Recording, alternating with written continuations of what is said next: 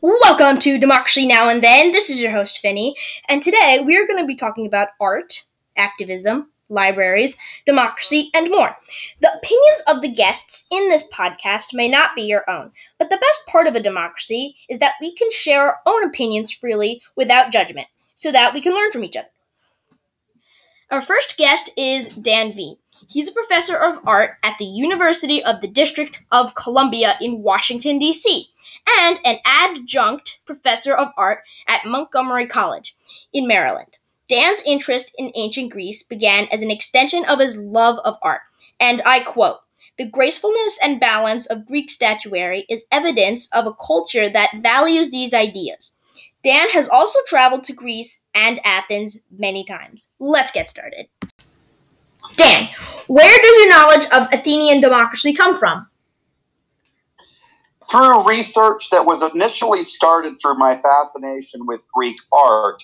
Um, I've traveled to uh, Greece several times. I've read a lot of Greek literature and have learned about uh, democracy over the years through a good deal of reading. Cool. Okay, second question. What is democracy? Democracy is the idea that instead of people being lorded over by a king or, or a single ruler, that um, individuals would have a say so in determining their destiny, primarily through casting votes. There's different types of uh, democracy. What we have here in the United States is representative democracy. So even though we cast our votes, we're casting our votes for leaders who then go to make the decisions.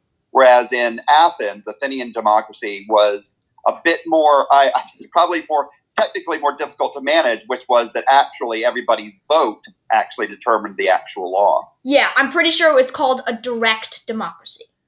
Yes, exactly. Okay, third question. Who could vote in an Athenian democracy?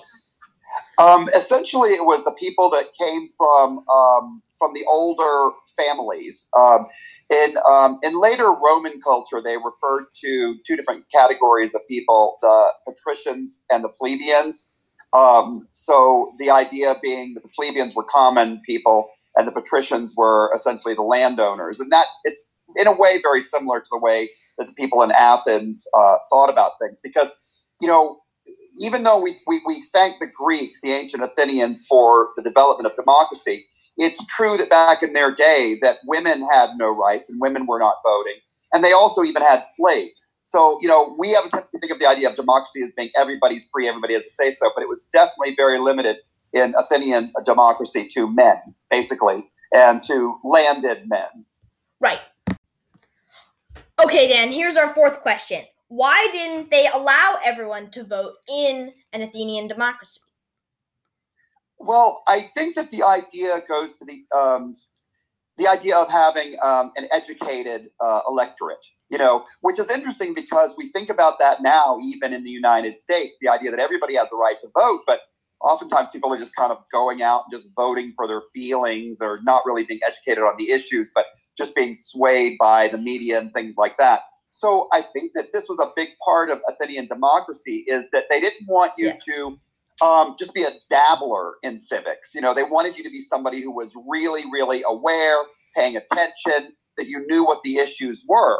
So, um, so that was the reason why you know the women who were largely not really a major part of. Um, it's hard to say this, but part of big part of society. I mean, men men were going out and were learning about politics and being educated, whereas women were more or less uneducated and staying at home and making babies and raising families. So, um, so that's the reason why women were not really included, and slaves were not included because they were generally people that had been uh, sort of absorbed by the Athenians by uh, um, you know by, by, conquering other other tribes, right? So, you know, they they you know you wouldn't want somebody that that was essentially opposing your very viewpoint to suddenly be voting for uh, for uh, the things that your your civilization or your government stood for. So I so again, I guess the simplest way of, of, of just sort of wrapping that up is they wanted people to be educated and aware. And back then, they basically thought that meant that you were a man. Right. okay, Dan. Here's our fifth question. Are there times in this Athenian democracy where it did not work? Actually, yes. The, the thing is, is that there there were still problems with the idea of even having an, an, educated electorate, people were still opinionated. And a prime example, and one of the most notorious examples, was when Socrates was sentenced to death. Now, Socrates was just a teacher, um, but he was he was sort of opening the minds of young people. And the elders in Athens mm-hmm. were like, you know, we can't have this because this guy is corrupting our youth. So they basically sentenced him to death for being for basically being an inquisitive teacher and opening the minds of his students. And so the thing about it is, is that that's a, a very uh, a very famous example where fundamentally somebody that wasn't really guilty of something worthy of death was actually sentenced to death. So so you know even with an educated uh, electorate, you're still going to have people injecting opinions and and and you know popular opinion, you know, creating these these results, these judgments. Right. Yeah. Thank you. Okay. Okay, thank you, Dan, for your time. One last bonus question: What part, uh, part or parts of Athenian democracy do you find interesting or fascinating? One of the things that I I, I actually really love this idea is that they had the um, ability with casting their ballots, casting their votes, to simply banish someone from society for several years, which I really love the idea of that. That it's like it doesn't matter if it was a common citizen or just a rabble rouser or some criminal or even a politician, that they would get together and they would say, okay, now we're going to vote on who we're going to banish, who we're going to make leave our society, which I think is a pretty incredible thing. It's kind of in a way like voting someone off the island, if you will. You know, the yeah. idea of who, who do we want to get rid of? And I, I, I know that that might sound harsh to today's society, but I kind of like the idea that if we determined that somebody was just doing a really bad job at whatever they were supposed to be doing and they just needed to go, that we could just get together and say, you know, go away, come back in seven years when you've worked it out. Right. Um, but also, I don't think that always works because when they banished Pericles, um, they he, they had to bring him back because he was such a good general.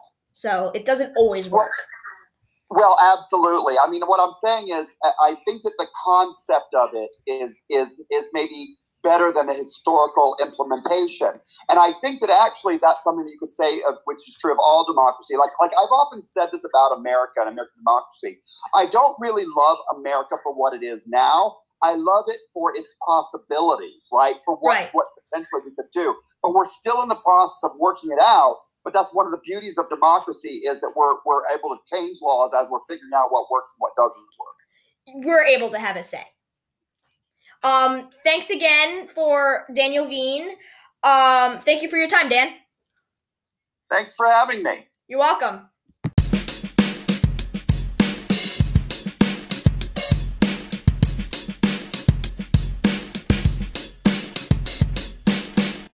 Our next guest is Dred Scott. He's a revolutionary artist, a visual artist, and a professional troublemaker. He works in a lot of different media. Some of it is performance, video, photography, sculpture, and printmaking, but it's all engaged in asking an audience to confront and reassess a lot of the cohering ideas of American society, and often to imagine how the world can be radically different and far better. He shows his art from anywhere, to major museums to street corners. He is also gonna have a piece in the New York Historical Society. Let's get started. What are some problems with democracy today? Um, the biggest problem with democracy today is how people understand it, actually. I think people think of democracy either largely as like a lot of people get to vote and then a decision is made, um, or a system, you know, that is sort of the foundation of American society, but they don't really look at sort of that it is a form of rule. And I think to talk about democracy without recognizing the, the, the, the economic foundation and societies that the democracy sits on top of, and spe- specifically in class society, to talk about democracy without talking about the class that it serves is sort of it's it creates an illusion that that we're all equal and i mean sort of you know people have somewhat jokingly said you know democracy is two wolves and a sheep getting together to talk about what's for lunch and so I think that that you know in this society, you know America in particular, you know, they it's democracy was founded upon slavery. I mean, the U.S. Constitution was written by enslavers and friends of enslavers to define the legal and political framework of a society whose economic foundation was enslavement. America is founded on slavery and genocide. As you pointed out earlier, only 6% of the people could vote, but it was not even that it was founded on stolen land and that people were brought from another continent to actually work that land. That's that's really important to understand. The people who conceived of American democracy, their conception of freedom was predicated on owning human beings. That's what freedom meant for them. Mm. It was not inconsistent with democracy for them. The George Washington and, and Jefferson all very much believed in the democracy they were talking about. But it actually, their conception of it was we're going to own people and have them work for us, and those people are not going to have any rights whatsoever. And the Dred Scott decision of 1857, where an enslaved man, Dred Scott, um, was in a territory that had abolished slavery, so he sued for his freedom, and it went to um, the Supreme Court. And in the ruling in 1857, the Supreme Court Ju- Chief Justice wrote, amongst other things, that there are no rights that a black person has that a white man is bound to respect, and rooted his ruling deeply in the U.S. Constitution, the Declaration of Independence, and U.S. law and British law and custom up until that point. And in doing that, he went deeply into the fact that the founding fathers never conceived of Africans and descendants of Africans as human beings or people that that were you know going to participate in the democracy. Um, and in part, he actually then went to the logical thing. He said, "Look, they Washington people love their families. They would not allow if, if black if black people were citizens, they would be enabled. They would own. They'd be allowed to own guns." And who who would they turn those guns on? So it was very clear, and it's like while I don't agree with the philosophical viewpoint of Chief Justice Taney who wrote that, which is I mean is an argument steeped in white supremacy. The logic is actually very clear about how they understood what democracy was, and that's what this country is. And people keep trying to distort what the history of this country is to say democracy is actually better than it is. Democracy in this country has been part of this country, which has been a nightmare for humanity. I mean, again, a country founded on slavery and genocide, and today based on exploitation and oppression that has white supremacy baked into its very foundation and fabric. And then people say, well, look, if we only got back to what the founding fathers said, well, the founding fathers were enslavers. Okay, so when is this period where, where democracy was supposedly working? Was it when they dropped bombs on the people of uh, Hiroshima and Nagasaki, incinerating civilian populations? Was it when they, they you know carried out had the cavalry massacre the native the indigenous population? Was that when democracy was good? Was it during the Jim Crow era where where 6,600 black people were lynched in racial violence terror? Was that when it was good? When is this period where democracy was something that that we should look to and said this was a good time or a system that could be perfected. Okay, here's my next question. Do you see yourself as an activist, and if so, how? Um, yes and no. I mean, it, it, I, I mean, most certainly through many, in fact, most periods of my life, they, it would have been a simple yes answer. Um, you know, activists often do things like organize demonstrations or collect funds and and and you know prepare people to sort of challenge the status quo through political protest or through op-eds and try and get social justice, uh, you know, reforms enacted. And you know, I've done a lot of that. Most of my activism was as a revolutionary, trying to help people sort of you know be part of and expand a, a movement for revolution in the United States.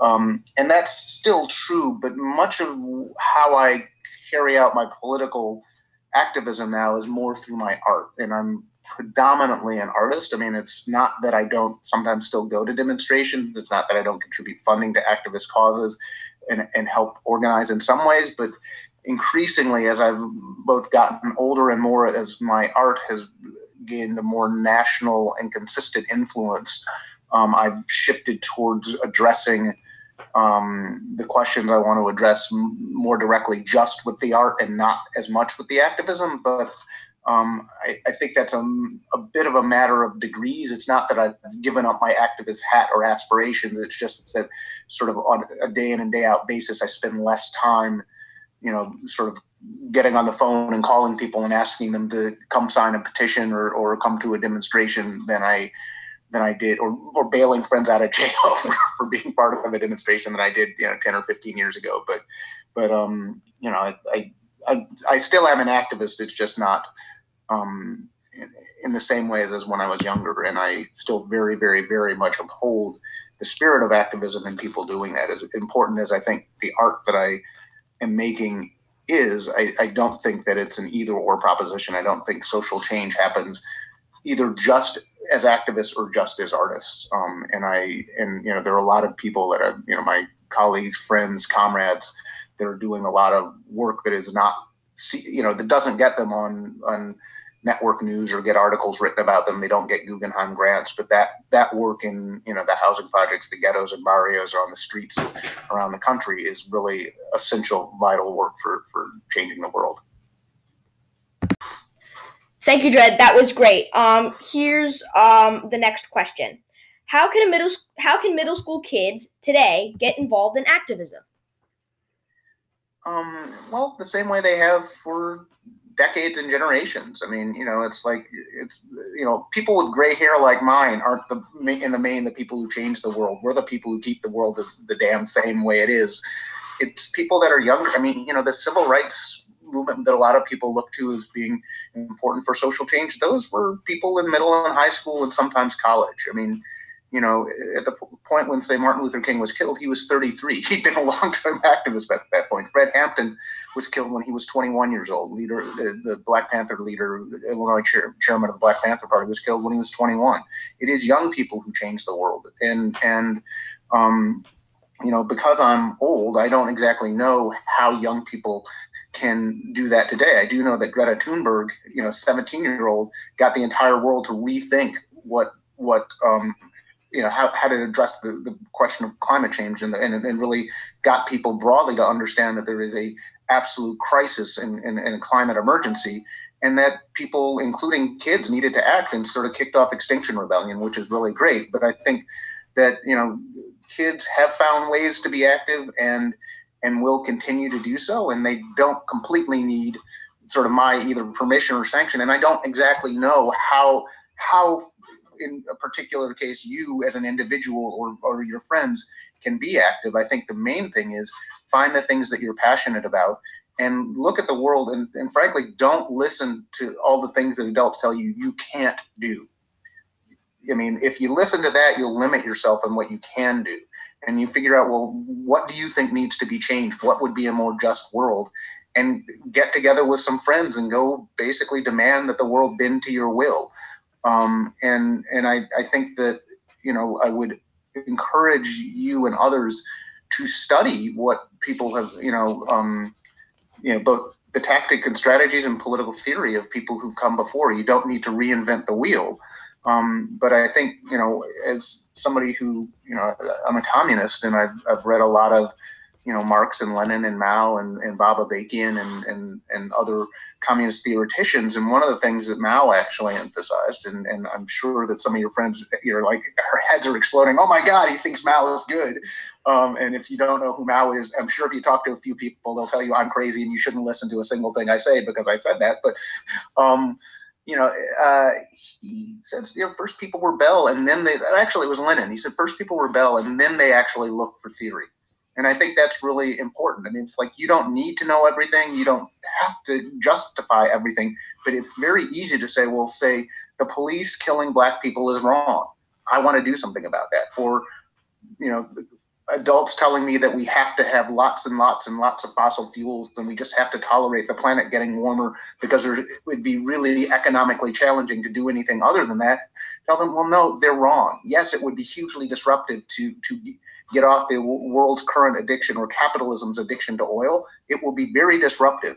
But that the, the alternative is actually far worse. And you know, it's it's easy for you with frankly some naivete. There's some things you don't know because you're young. You but that also means you don't know what you can't do. And so just go out and do it. Um, you know, I, I think that if there's any positive change is going to happen, it's because of you know, young people who have the daring and audacity to go change the world. And that as you do that, talking with your friends and and and looking at what's the, the best of what's come before and figuring out what what actually works. Because frankly, you know, asking a 56 year old how to become an activist is like, well, if I had done what I wanted to and, and, and everything, if I knew if I knew enough, we wouldn't be having this conversation in a context where you know people are having to say that Black Lives Matter, where we're really worried about the, the global temperature rising 1.5 degrees uh, Celsius, where you know Me Too is having to be there, and where the the you know right now we're, we're looking at say people in India dying because they can't have oxygen. We're looking at people in Palestine dying because Israel is a settler colonial oppressive state. We're looking at people in Colombia protesting and being murdered, and all because of imperialism in a certain sense. It all, is all tied to that. If I and my generation had done what we should have done, and we and it wasn't completely for lack of trying, and but if we had been successful, we wouldn't be having this conversation. We'd be having a different conversation. And so, you know, take take what's good from from you know us gray gray haired people, but uh, you know Abbie Hoffman, uh, you know who's now dead. He's an activist that was a yippie. I mean, he said, and many people said, don't trust anybody over thirty. There, you know, there's some things that's a little bit mechanical about that, but there's some truth to that. Go out and make your own way. Wow, thank you. Um, is there anything else you would like to add? Um, mean, I guess that the main thing, I guess there are two things. One, I think it's really great that middle schoolers are thinking about questions like this, and I really encourage you to do that. I also think that um, it's important to sort of be con- continue to be audacious when you're young and you know, you can get away a lot more, get away with a lot more when you're young than when you're old.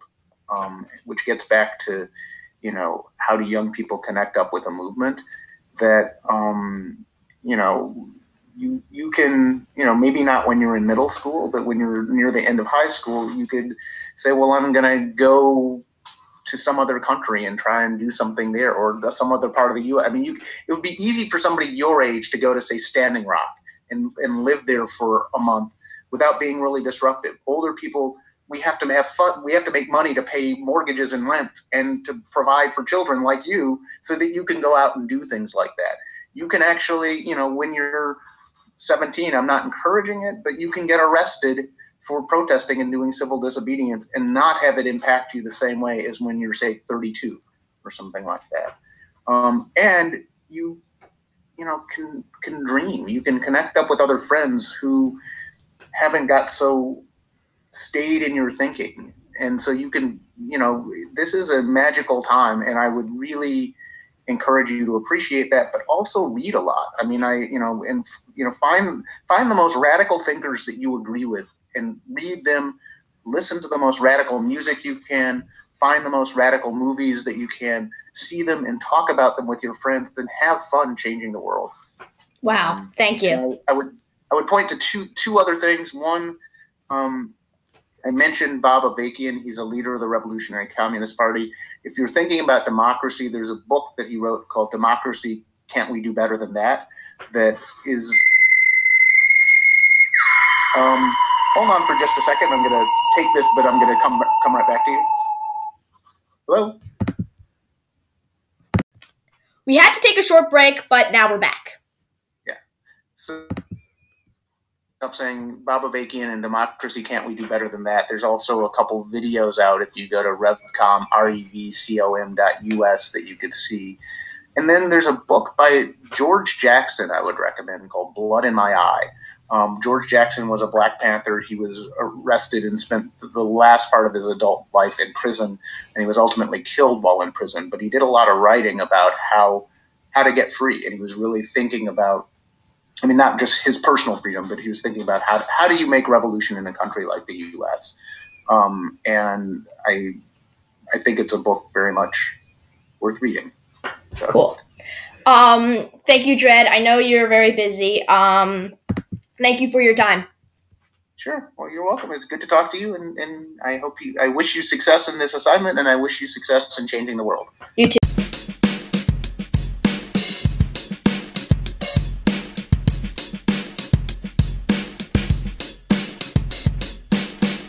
Our next and final guest today is Kathy Creighton. She is the director of the John Jermain Memorial Library in Sag Harbor, New York. Kathy has worked in all kinds of libraries since 1974. She has worked in public libraries, school libraries, museum libraries, and even prison libraries. So you could say she has a lifelong professional commitment to libraries. And she says, her words, they are awesome. Let's get started. Here's our first question. How does a library compare to an agora, the meeting place where ancient Athenians voted and debated?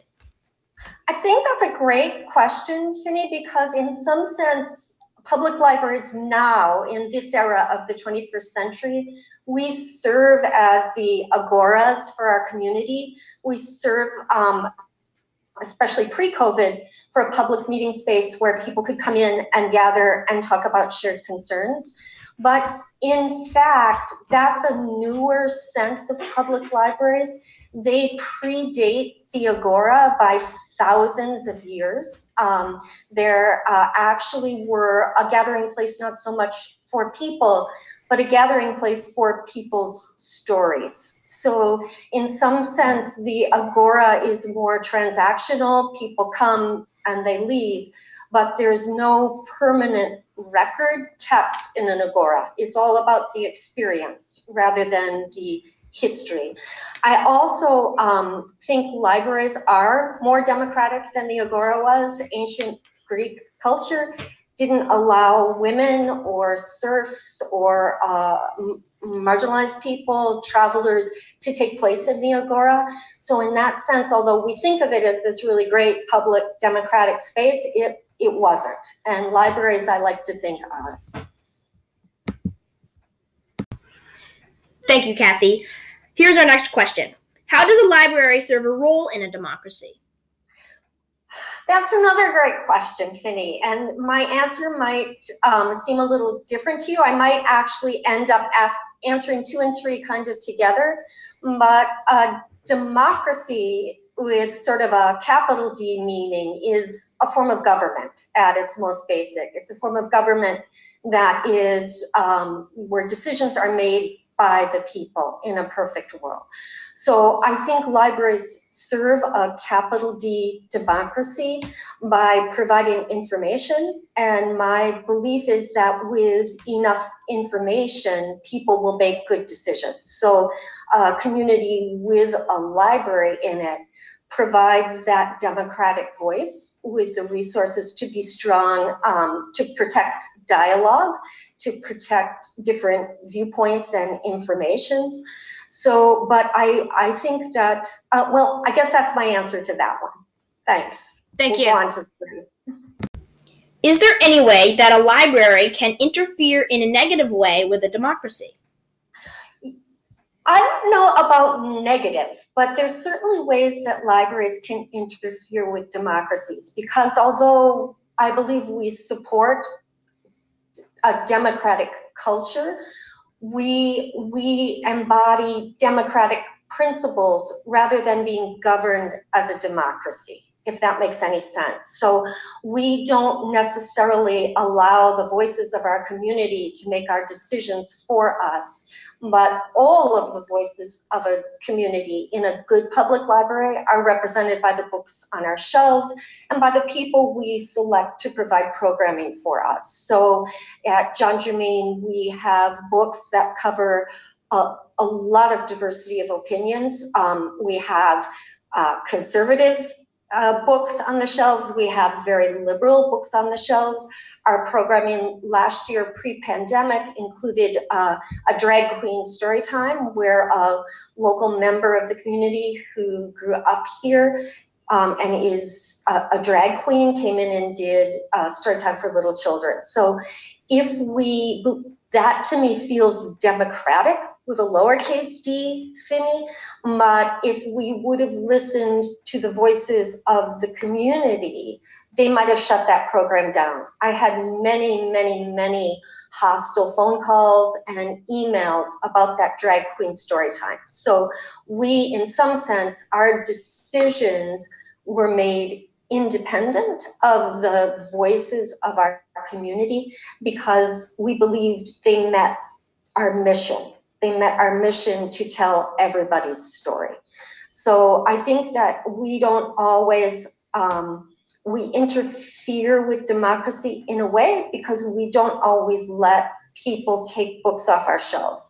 We don't always let people take programming out of what we're doing. So it's um, it, it, I, I, see a real difference in um, my answers to you based on whether or not you mean big D democracy, this is the government, or little d democratic, which is making room for a multitude of voices and holding them all in trust. That's what a good public library does. There's a whole other layer to it, though, that libraries are are not always their best selves. Um, in the Jim Crow era, public libraries were more like the agora. They were segregated and not everybody in the communities could use the public libraries. I like to think we've come a long way. I suspect we have really, really a long way to go. Um, there are more and more threats against public libraries, more and more challenges to the materials on our shelves, um, more and more incidences of people coming in and, and threatening libraries for the, the important work that they're doing. Wow, thank you. Is there anything else you would like to add? Okay. Thank I, you. I think I want to just add one thing for the people who will be listening to this is that despite the challenges of this profession, it is the most amazing job in the world. I really believe in the power of public libraries to shape the communities um, that they serve for the good. I, I really, I guess I'm circling back and saying to you, we are still, in my mind, the most democratic of institutions worldwide in a world that is seeing challenges to democracy. Wow, thank you.